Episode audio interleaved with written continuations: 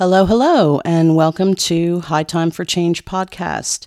This is Wednesday, April the 5th, 2023. And indeed, I've made it another week, woke up every day, and I'm back here with you. Um, first off, I want to excitedly welcome my new UK audience members. I could not have been happier to see my stats recently and see that I have, uh, you know, reached my motherland of choice, um, the United Kingdom. Um, I am like a lifelong Anglophile. I have and love and read and consume everything British.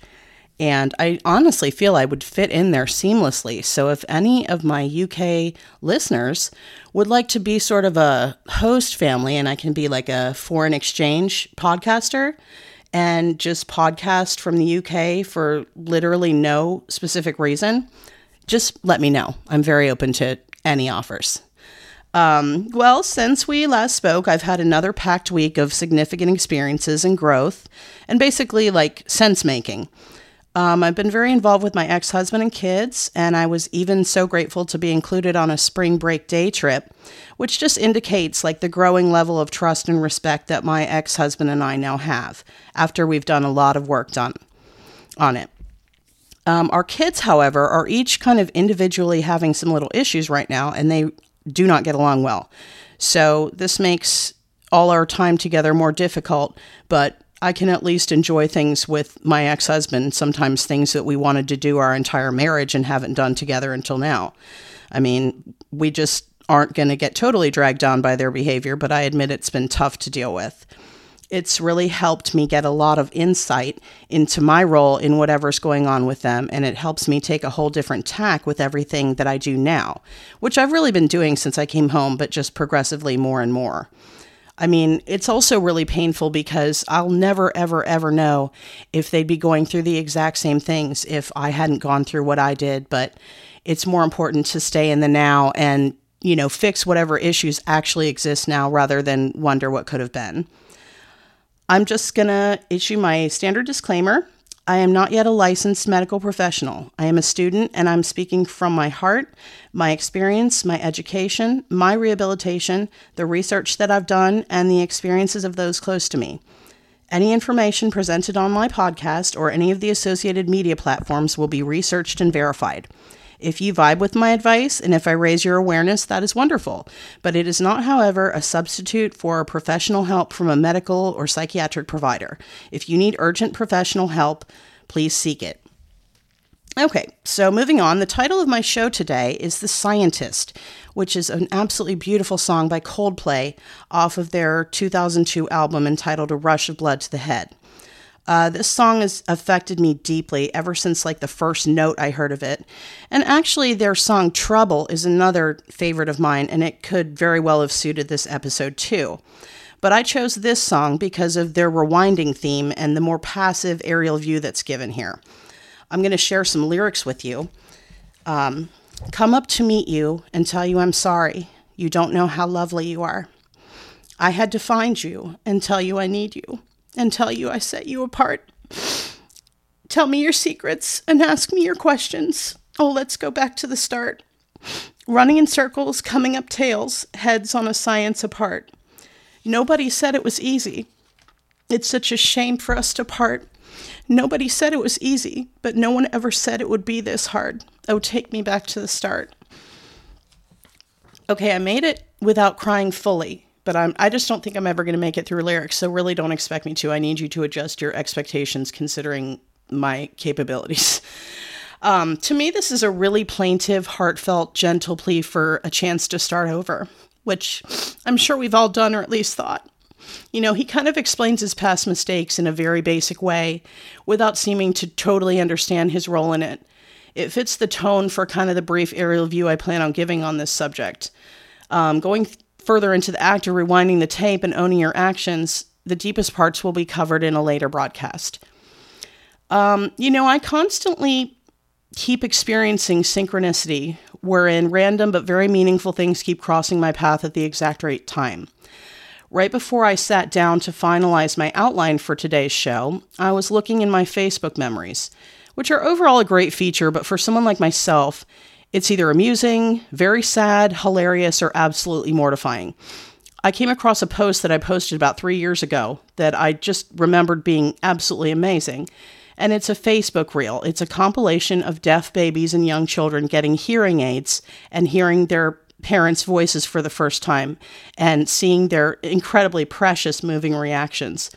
It's an incredibly moving video, and you just can't help but giggle and cry and just be uplifted in the end. I found what the babies were experiencing to be very evocative and very similar to what we as addicts experience in gaining our real eyes, our moral compass, and a healthy conscience. You know, suddenly being able to hear communication accurately, especially from the ones that you love the most, is an overwhelming, confusing, but ultimately joyous event. Um, I will post this reel on my Facebook group for High Time for Change so that everybody can watch it if they like. Um, as I said, I'm going to keep this episode rather brief, and I'm not taking it too deep for reasons I explained above. Uh, first of all, I want to make this episode inclusive to people who are in all stages of recovery. And secondly, the deeper portions just require a lot more exploration and for the listener to be fairly well into recovery. Uh, and that'll come a little bit down the line in the series. There are five steps to change in addiction uh, pre contemplation, contemplation, preparation, action, and maintenance. Rewinding the tape pretty much starts in the contemplation, preparation, and action phases, and it can and should continue into the maintenance phase. You know, when I was away in rehab, I was in a lockdown community based correctional facility or CBCF, and they used uh, CBT, cognitive behavioral therapy, for the correction of addictive and criminal thinking, etc. There was a ton of coursework. It was really honestly like a couple of college courses uh, in curriculum. A lot of paper and a lot of exercises that were tailored for you in your case plan. You had to take time and be very expositive with your work and open up and demonstrate participation. And you'd get smacked down pretty quickly and held back if you did not do this. So it was necessary to graduate on time and get through the program successfully to do these things. Um, there are a bunch of different categories of your coursework that you are individually assigned due to your assessment. And mine mostly had to do with honesty, codependence, uh, an inaccurate view of myself, and setting boundaries with others. I had assignments about recovering your honesty, uh, like writing a long autobiography of my whole life and sharing it with all my peers, and like a huge packet called What Price Would You Pay? which basically has just a whole bunch of horrible acts you may have committed in your addicted, addiction, and you pick the ones that you did, and then you write the approximate number of times that you did each act. You know, when I first glanced through this, I was like, oh, cool, cool. I was like, I really didn't go that far in that many areas. I'm going to be cool.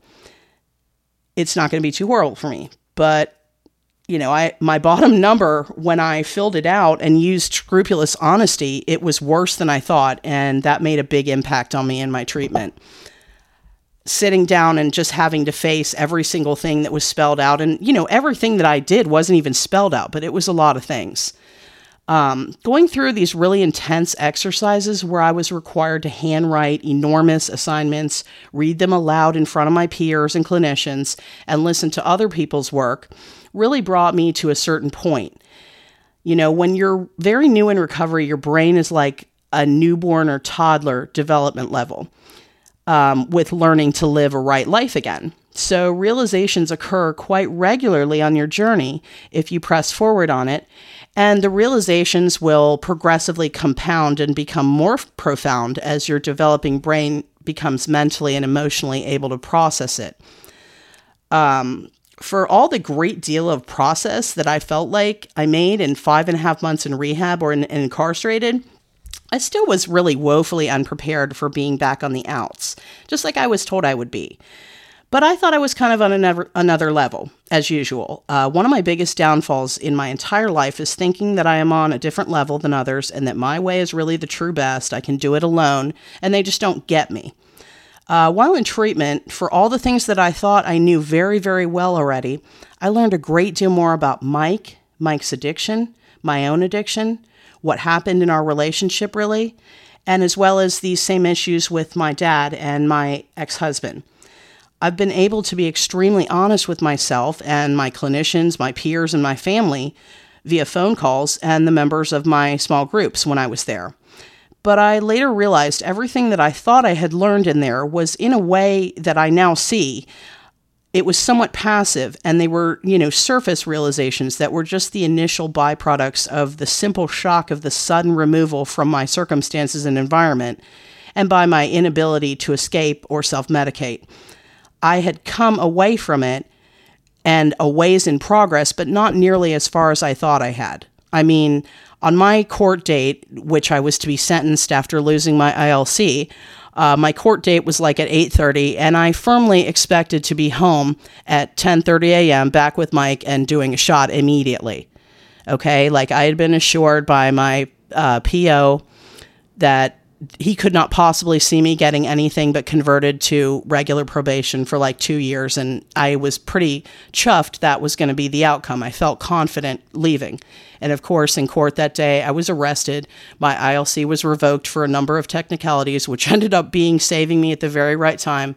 I was incarcerated and then shipped to rehab you know, going beyond that initial stage of um, realization and acceptance of responsibility and the ability to consider and care about future consequences of recidivism or relapse is a really arduous, consistent process that can reach like a valley of absolute regret, shame, and despair before it ascends again. It's very difficult, and that's why we all need support and to be in as stable of an environment and situation as we can as we you know, plumb the depths of what we've done. And it's just massively profound and crushing at some points. You know, by my release date, I had been incarcerated a little over five months, like five months, one week, and I was four months and one day past Mike's death.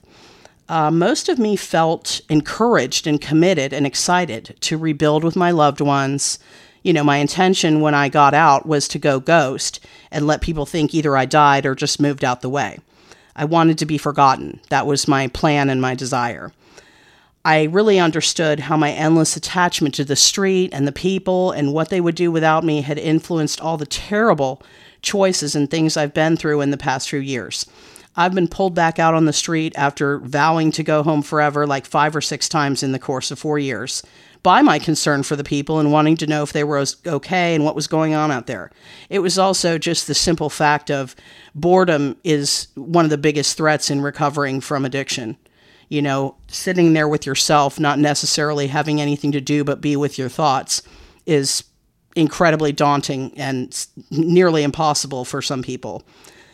Um, there was also a, oh, a slightly lesser but definitely existent part of me who was very interested in coming home and going like completely all law and order on the whole tri state area to uncover what really happened to Mikey, which I actually did end up doing rather quickly before I realized the path I was going on and extricate myself.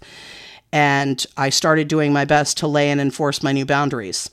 When I actually got out, uh, though, it was literally a truly a whole new world, as I was told it would be.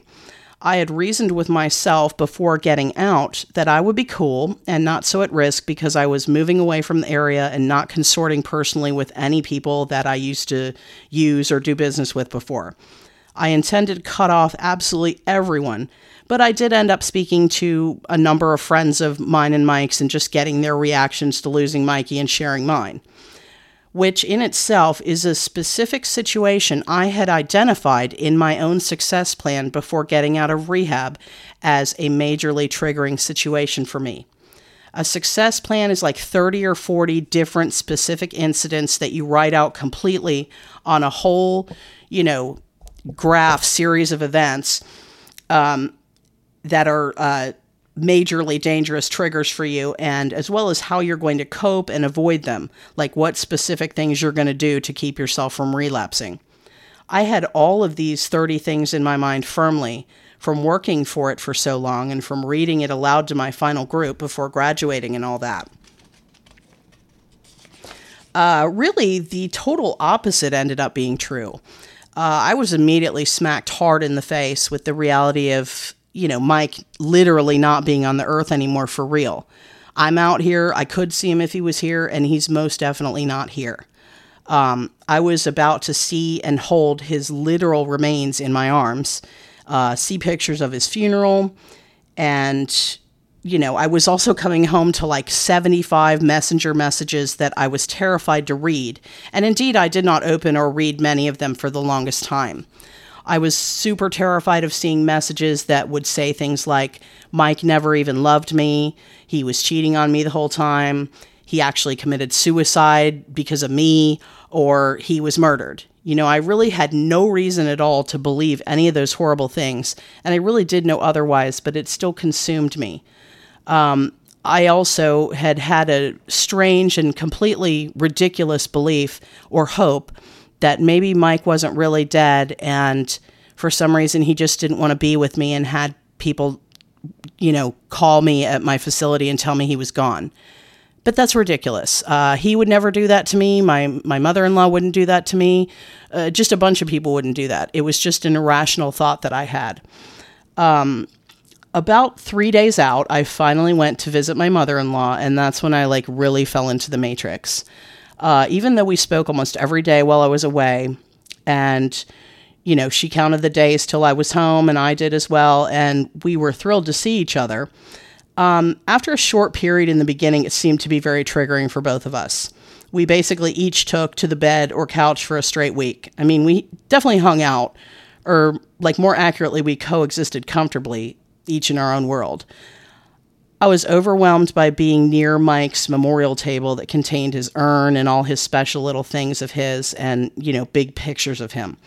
Uh, his table is actually pictured on the cover art of this episode, obviously. Um, seeing my mother in law's grief in person and seeing all his little special things, his sunglasses, you know, his little tiny ivory pocket knives that belonged to me that he took and used for little, you know, drug tools that he had a billion of. Um, it was just really, really triggering to me. Uh, it was overwhelming. And she too was triggered by seeing me again and me in my grief, uh, seeing as I was her son's woman, just physically seeing me again and how much I was suffering took her back. She literally had four months to get over this more than I did. I was still it was like the first day for me.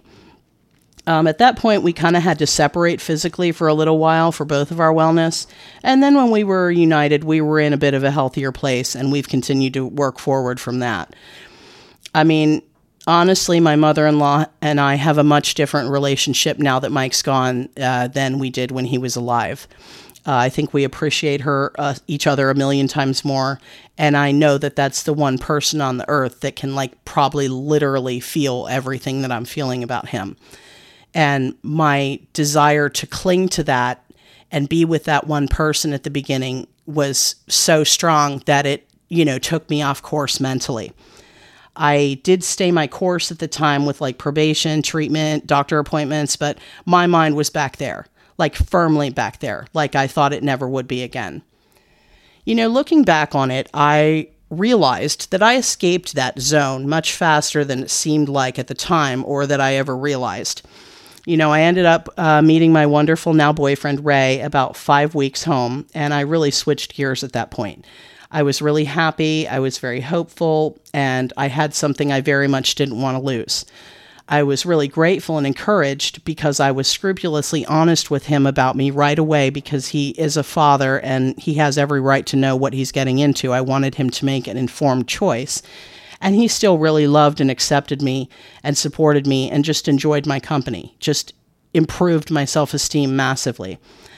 Um, describing that to you right now, audience, I am sure it sounds like me putting my power focus outside myself but it really wasn't. You know, really what he was doing and what I was experiencing is letting me see who I truly was and still was and would always be by his treatment of me, which is a type of treatment I had not had since my ex husband. I mean, Ray is a total gentleman. He opens every door for me from the first time I ever got in the car to the current day. Later, when he picks me up, he'll do the same thing. He always makes me feel valuable. He's gentle with me. He's just wonderful. He's incredibly therapeutic. Um, because of this, I started working much harder on my recovery. You know, save for about a month in hell because I was prescribed a contraindicated medication for my chronic pain, which was Cymbalta, and it had disastrous effects on me. But I realized it quickly and discontinued the med and came back up after that. Um, I met Ray at the very end of July.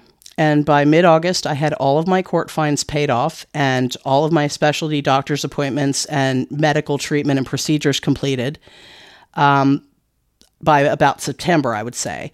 In November, I got my driver's license back.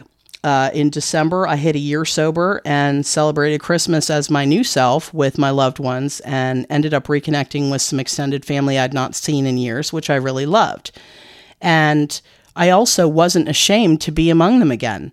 And I shouldn't have been because they were completely supportive. They've always loved me and known who I was and valued me regardless. Um, let's see. The beginning of January or like the end of December, I had finally, finally been allowed to be prescribed my ADHD medication that actually works and helps me.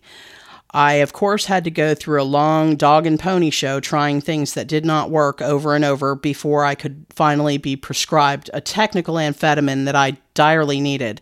But I kept my nose to the grindstone on that and I went through all the steps. And finally, my nurse practitioner rewarded me with what I actually needed, which changed my focus, my energy, my determination so greatly. You know, so much so that in January, I was terminated from my probation a year and a half early.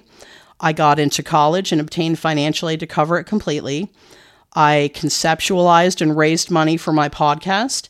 And then in February, I actually f- followed through and released it. You know, since the start of the year, I have experienced way better relationships with my family, way more personal strength and recovery, way more success in seeing the consequences of my actions and having clarity.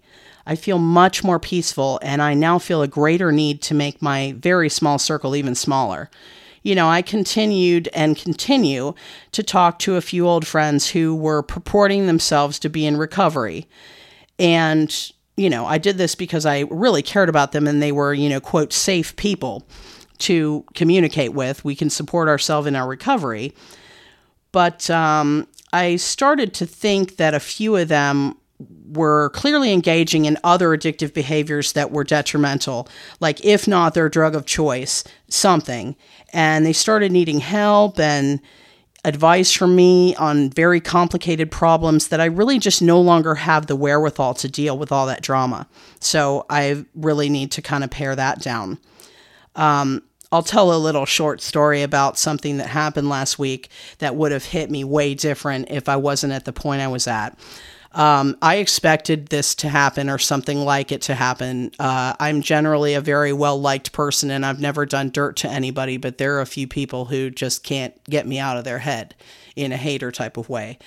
Um, I received a voicemail on my business line and it my voicemail transcribes the message. So I saw the written message first and it said, "This is Officer Johnson of the Milford Police. We have your location and we're on the way to get you. Ripping people off on Social Security is the lowest thing you could ever do. And we have 85 state witnesses ready to go to court against you. I hope you enjoy your prison stay because it's going to be a long one. Uh, then, when I listened to the audio, literally the voice was like someone's old country papa. There were tons of pauses and ums and it, it, was not i think everybody knows that the cops do not call you and tell you that you're en route. Also i was just terminated from felony probation recently. So these have to be totally new charges and they've already got 85 states witnesses not to mention that i don't steal from anybody. I basically hopefully am a person on social security by the end of the next few months. So none of this ever was remotely true but I, I know exactly who did that. If it wasn't him, it was another him. And I don't even care. But if this was in the past, this would have really knocked me down. It would have just been like, I don't know why I'm doing this. I, I don't have anything to say, blah, blah, blah. I don't care who thinks that. I believe in myself and I believe that I'm doing something valuable. But I'm just grateful that I've gotten to that point and this didn't knock me down. Uh, just to um, wrap it up here. The only reason I've made this kind of progress is by being disciplined in rewinding the tape and accepting my role in it and absorbing the losses. Then, not replicating my past pitfalls. Uh, I'm now firmly in the maintenance phase, and I'm most often engaging in the end game of, quote, playing the tape through.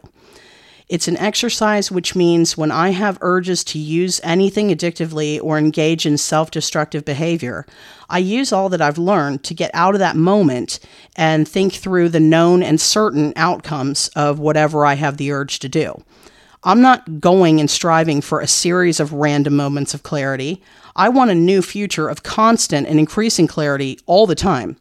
You know, the process of playing the tape through is also a habit that requires dedication. And as they say, you know, the program works if you work it. Um, here I'm going to share a piece of writing or, you know, a post basically that I came across this morning in one of my NA recovery groups. You know, here I must state that I do not participate in any kind of 12 step program, NA, AA, whatever, in my recovery, but I do still belong to a bunch of recovery groups because I like the material and I like hearing from other addicts. Uh, this was written by an author named Corey Newmeh, N E W M E H, and it's being shared with the author's permission. I do not know Corey at all. I don't even know if they're male or female, but I just really love this post and I want to share it with you. Uh, Corey writes Day 17 clean. Sometimes it feels like the addiction entity that lives inside us almost creates a scenario that would or could justify or be an excuse for using and relapsing. It really does. It makes me think irrational, almost depressive thoughts to get me to think, what's the point? Everyone has already lost all hope for you. You may as well be high and happy than silently fighting an awful battle to stay clean. A rewardless battle to boot you know, one where some people actually roll their eyes with a slow clap when you tell them that you, you've been a week clean. In fact, they look down, belittle, and smirk with disbelief that you could even have had that problem to start with. I get this one a lot. So here's a fist bump of love to all you that are really struggling right now. I love you all. You're worth it. People want you to be here, they want you to be alive, and happiness will come. The problem is the addiction demon has a terrible ability to shine the light and focus negative energy and use it to make you lose focus. Fight with that, people. I love you, and you have to. Much love to all. Thank you, Corey. I love your post, and I loved it so much that I wanted to share it with my whole audience, and I'm grateful that you gave me permission. Thanks, Corey. Please stay tuned for our next episode. And to be honest with you, the subject is kind of TBD. I've got like 80 episodes planned. I just have to put them in order. Um, I've kind of covered my introduction to the crux of the concepts that we're going to delve into. And every other show is pretty much going to be like a niche subject, but I just don't know what I'm starting with first. But definitely tune in anyway, because whatever I produce will have my whole heart in it. Uh, also, please join my Facebook group for the High Time for Change pod, uh, podcast and media project where I blog about the podcast, share updates, and other like items of interest. Um, thank you so much for listening. It's my honor to have you join me today. Uh, be well, be healthy, love your people, and love yourself today. And to my new UK listeners, I love you so much. Cheerio, I'm off.